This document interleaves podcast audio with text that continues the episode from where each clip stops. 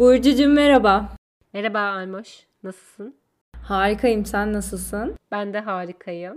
Yani içimde bir gurur e, duygusu mevcut şu anda. Hani inanılmaz motiveyiz bu podcast adına ve ya düzenli bile değil çünkü geçen hafta iki bölüm yayınladık. Hani üstün performansla ilerliyoruz gerçekten.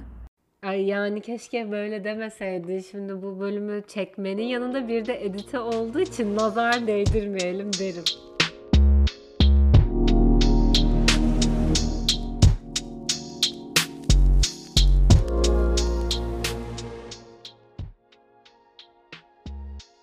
Nazar değil.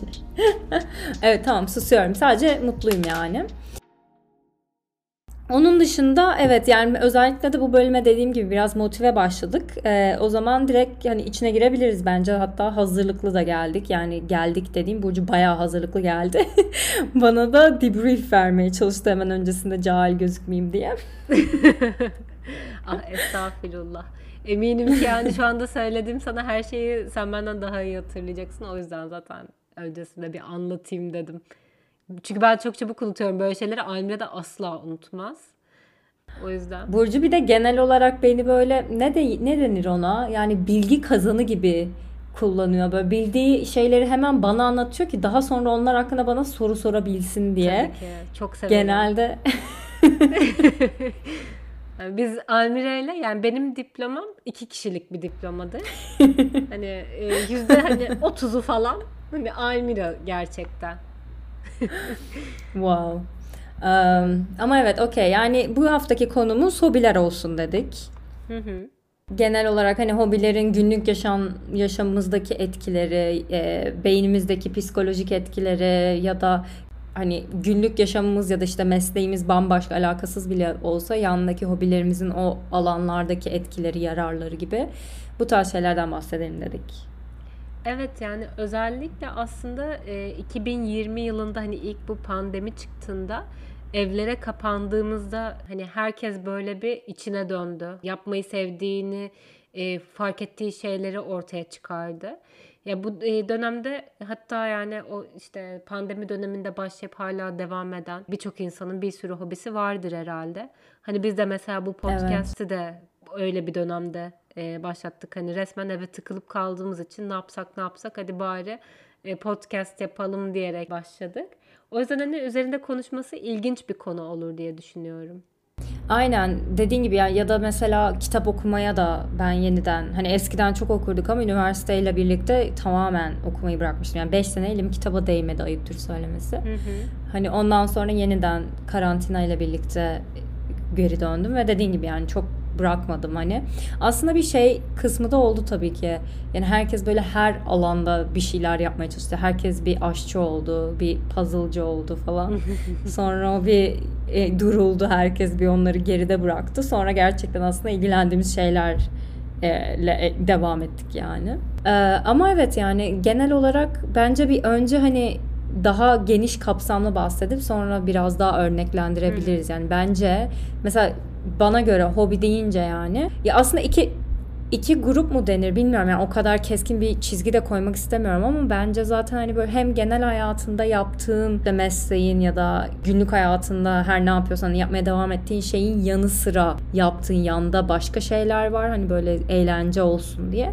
Bir de bazı insanlar da gerçi hobisinden de meslek edinebiliyor. Bence hatta yani bilemiyorum bunu demek doğru mu ama hani sporcular mesela atıyorum hobisi onu oynamaksa ve sonra meslek haline getirmişse mesela aslında hani işi o hale geliyor ya da piyanist işte piyano çalmayı seviyor ama işi ne o hale getiriyor. Artık o noktada mesela ona hobi deniyor mu bilmiyorum açıkçası. Evet yani şöyle onların hani yaşadığı hayatlar birazcık ekstrem olduğu için bence hani sevmeden yani gerçekten çok sevmeden yapılacak şeyler değil yani bence hobi olması zaten yani ilk koşulu bir kere yaparken seni mutlu ediyor olması. Ya tabii ki de illaki vardır yani mesela e, sporcudur mesleğe ama hani nefret ediyordur yaptığı şeyden, sorguluyordur niye ben bu mesleği seçtim diye. İlla ki vardır ama ben genele baktığımızda hani o bir hayat tarzı olduğu için işte sporculuk işte mesela müzisyenlik falan hani gerçekten çok sevmeden e, meslek olarak yapılabileceğini düşünmüyorum. Hani ayağında bir hobi olarak yaparsın. Evet mesela haftada bir halı sahaya gitmek hani vardır. İşte hani onu yaparsın ya da işte hani yazın biz küçükken e, kumsalda voleybol ya ben asla oynamazdım da hani siz oynardınız. hani öyle şeyler yapmak tabii ki var. Ama hani bu mesleğe dönüştürme e, biraz daha ciddi bir şey yani. O yüzden bilmiyorum yani bana sevmeden yapılmaz gibi geliyor. E, tabii ki istisnası vardır. Ya sevmeden değil ama hani sevse bile artık bu meslek haline geldikten sonra ona hobi denebilir mi? Ondan çok emin değilim. Onu ben de bilemedim açıkçası. Bence Felsefi denebilir. bir soru. E, ama bence denebilir yani. Ya hobinin tanımı ne? Bence şöyle bir şey olmalı. Yani yaparken seni mutlu eden, stresini azaltan, hani ve başka e, şeyleri düşünmektense sadece yaptığın şeye odaklanabildiğin aktivite hobidir. Hı hı. Okay. Ama aslında benim hani genel olarak odaklanmak istediğim nokta hani günlük yaşamının dışında ya da günlük olarak işte mesleğini devam ettirmenin yanı sıra yaptığın hani biraz daha tırnak içinde alakasız hobilerden bahsetmek istiyorum aslında ben. Çünkü hani Evet. o yanda yaptığımız şeyler e, o diğer hani alakasız kısmı nasıl etkileyebilir, nasıl iyileştirebilir, faydaları olabilir. Bence o kısım benim için daha ilginç şu anlık. İlk başta söylediğim gibi bu pandemide e, aslında e, Dünya Sağlık Örgütü'nün hani bu evlere kapanma döneminde sonuçta bunun insanlara bir akıl sağlığı açısından hani kötü sonuçlar doğuracağı bekleniyordu. O yüzden Dünya Sağlık Örgütü'nün hani e, önerilerinden böyle stresi azaltacak işte meditasyon yapın, yoga yapın falan gibi şeyler vardı. Biraz daha arka planda kalan şey hani hobilerinizi yapın oldu ya. O insanların biraz daha kendi kendine bence keşfettikleri bir şey oldu gibi biliyorum ben yani yanlış bakmadıysam. Bunun da sebebi peki neden hani hobiler bizim e, mental sağlığımızı korumamızda yardımcı olabilirin? E, tabii ki sebepleri var. Severek yaptığımız bir şey bizim stresimizi azaltıyor bir kere. Fiziksel sağlığımızı da daha iyi bir hale getiriyor. Uykumuzu düzene sokuyor. iş performansımızı iyileştiriyor. Çünkü hani sonuçta e, senin de demin dediğin gibi hani bu iş dışında yapılan e, hobiler senin aslında genel olarak ruh sağlığını yükselttiği için bu senin hani normalde profesyonel olarak yaptığın işe de yansıyor o motivasyon. Network geliştirmeni sağlayabiliyor çoğu hobi ve seni mutlu ediyor yani. Evet zaten ama bence insanın kendine koyduğu yani sonuçta hobi dediğin şey genel olarak yapmak zorunda değilsin normalde. Hani kendi isteğinle, kendi motivasyonunla yaptığın, zaman ayırdığın şeyler. Ve bence insanın kendisine böyle challenge'lar koyuyor olup onların üstesinden gelebilmek bence çok tatmin edici bir şey yani. O saydığın çoğu şeyin bence doğurduğu duygunun sebebi bu yani. Hani kendi önüne engeller koyuyorsun, işte zorluklar koyuyorsun. İşte bir parçayı çalmayı öğrenmek, yeni bir dil öğrenmek, işte ne bileyim klasik bir kitap okumaktır artık ne olursa. Hani kendi önüne bir challenge koyuyorsun, engel koyuyorsun ve sonra onu aşmak için zaman, efor ve e, hani mental enerji harcıyorsun üstünde ve en sonunda aşabildiğindeki o getirdiği işte mutluluk olsun, tatmin edici duygu olsun, özgüven olsun. Tabii ki bunların bence günlük yaşamımızda çok büyük katkısı var. Mesela benim kendimden verebileceğim bir örnek, e, yani çok inek bir örnek olacak belki ama işte hem SBS'ye ya işte pardon liseye hazırlık sınavı diyeyim çünkü artık adı ne bilmiyorum. Benim zamanımda SBS'ydi. Bizde OKS'ydi galiba. Hani çok bir şey diyemeyeceğim o konuda ama hani işte liseye girmek için olan sınavda e, ben hani 3 sene girmiştim ve hani işte stresli bir zaman bilmem ne falan filan. Ve aslında üniversite sınavı için de aynıydı benim benim için de. E, onun stresini ve hani bütün günü dershanede geçiriyorsun sonra akşam geliyorsun ödev test çö- çözme, çözmen lazım falan filan. Hani benim en, en büyük rahatlama yöntemi piyano çalmaktı. Bir yandan da ki aslında ben sadece stres atmak için yapıyordum bunu ama bence şeyde bile çok et- çok büyük etkisi oldu. Yani özellikle enstrüman çalmada e, yine kayıttan önce Burcu anlatıyordu ama hani bir enstrüman çalmayı öğrenirken beynin birçok yerini e, harekete geçiriyorsun. Ve özellikle benim bildiğim kadarıyla da zaten sağ ve sol beynin arasındaki köprüyü Evet. güçlendiren bir şey. Onların arasındaki nöronları ya güçlendiriyor ya yeni yollar yapıyor. Tam emin değilim yani çok araştırmadan geldim ama e, kesinlikle o konuda faydası olan bir şey ve bence hatta istemeden yani farkında olmadan o dönemlerimde piyano çalıyor olmanın bence çok büyük bir katkısı vardı hiç fark etmediğim halde. Ya kesinlikle öyle. Bu arada o söylediğin bölümün adı Corpus callosum beyindeki. Bu da şey yani sayı olarak arttırıyor mu bilmiyorum ama büyüklük olarak müzik aleti çalanlarda burası çok daha büyük oluyormuş. Ee, bir de müzik aleti çalmanın de işiterek ay, hem de dokunarak yaptığın bir şey olduğu için beyindeki neredeyse tüm kısımları aynı anda e, çalıştıran yani nadir şeylerden birine aslında sen sarmışsın. O sene tam da ihtiyacın olan bir senede aslında. ya hafızaya falan da tabii iyi geliyormuş. E bunun gibi mesela müzik aleti çalma gibi böyle beyne iyi gelen 7 tane falan hobi öneriliyor e, benim bildiğim kadarıyla bilim adamları tarafından. İşte bunlardan bir tanesi işte dediğimiz e, müzik aleti çalma. Diğeri işte e, herhangi bir şey okuma. Ama mesela ben şey düşünüyorum yani okumak hani evet bizi şey yapıyor. Bir, bir kere hayal etmemizi o yolunu açıyor. E, ve bir sürü yoldan beyni e, fonksiyonlarını şey yapıyor ama bir şey izleme neden beyne zararlı o zaman? Hani çok çok fazla izlemek mi zararlı bir tek acaba? Bunu ben düşünüyorum. Bunu bir ara araştıralım Almira. Evet bu ilginç. Ya izleme beyne zararlı olmayabilir. Genel izlediğimiz platformlar zararlı radyasyon yüzünden ama belki izleme eylemi zararlı olmayabilir. Güzel bir soru. Ee, bunun dışında şey varmış. Ee, yeni bir dil öğrenmek tabii ki de. Bu da birazcık şey gibi oluyormuş. Her yeni öğrendiğin dille beraber aslında beyninin uyuyan bir bölgesine bir sürü bilgi gönderiyorsun ve hani sana zaman ihtiyacın olduğunda ortaya çıkıyor bu bilgiler wow. gibi bir değişik bir işle, e, fonksiyonu varmış yeni bir dil öğrenmenin. Ay çok ilginç. Hani böyle şey gibi düşünebilirsin. E, birikim fonu yapmak falan gibi. Çok ilginç ya. Bir de zaten hani dili öğrenmenin benim bildiğim bayağı Alzheimer'a falan işte dediğin gibi yani hafızayı da güçlendirdiği için hani Alzheimer hastalığına böyle yani yaşlılıkta ortaya çıkabilecek birçok nörolojik hastalığa da çok iyi geldiğini hani önleyici bir etkisi olduğunu biliyordum. Aynen. İşte bunun dışında puzzle ve oyunlar, e, meditasyon, yoga falan. Bunun fiziksel egzersiz tabii ki. Bitkilere bakma. Pandemide zaten herkesin evi yemyeşil oldu herhalde. evet. Evet. Benim de evimde bir tane aloe veram var. Arada bir ölme seviyesine geliyor falan. ben de kendime bir bahçıvan diyebilirim ben artık. Mesela, e, benim de odamda şu anda tamamen benim sorumluluğumda olan iki tane bitkim var. İsimlerini bile bilmiyorum ama e, şu ana kadar iyi gittik yani açıkçası. Kendimden beklemediğim bir performans sergiliyorum kendilerine karşı.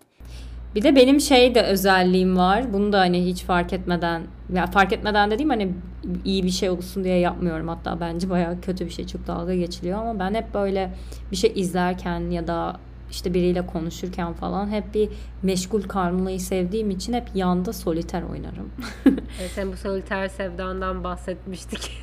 evet muhakkak bahsetmişizdir evet. ama işte bak mesela puzzle şey ya da işte o beyni aktive eden şeyler bence demek ki e, hiç aktırmadan beynimi besliyormuşum. Ay sen zaten yaptığın hiçbir şey yani amaçsız yapmıyorsun Almire. Yani Ama amaçsız başlamıştım. düşünmüyor yani. Hadi çok değişik bir insansın gerçekten. bir de şeyden bahsetmek istiyorum. Mesela ben e, sanırım bunu da yine bir bölümde bahsetmiştik ama e, geçen sene Ikigai diye bir kitap okumuştum. Hani zaten çok popüler bir kitap. Belki hani bizi dinleyen, okuyan bir sürü insan vardır bu kitabı da. Burada da Japonların e, bir felsefesinden bahsediyor. İşte bu Ikigai şey demek hani aslında senin yaşamak için olan amacın, sebebin oluyor. Ve bilimsel çalışmalarla bu Ikigai'nin aslında yani Ikigai'si olan insanların ölüm yaşının daha yüksek yani daha geç öldüğünü ispatlıyorlar. Hani aslında sağlığına da yani hem beyinsel hem fiziksel e, sağlığına da çok iyi gelen bir şey olduğunu ispatlıyorlar. Ve bu ikigai şey yani aslında hobi gibi değil de senin sevdiğin, e, iyi olduğun, dünyanın ihtiyacı olan ve bunun karşılığında para belki belki para alabileceğin bir şeyin karışımı bir şey oluyor ikigai. Yani senin o dünyadaki amacın gibi wow. bir şey oluyor.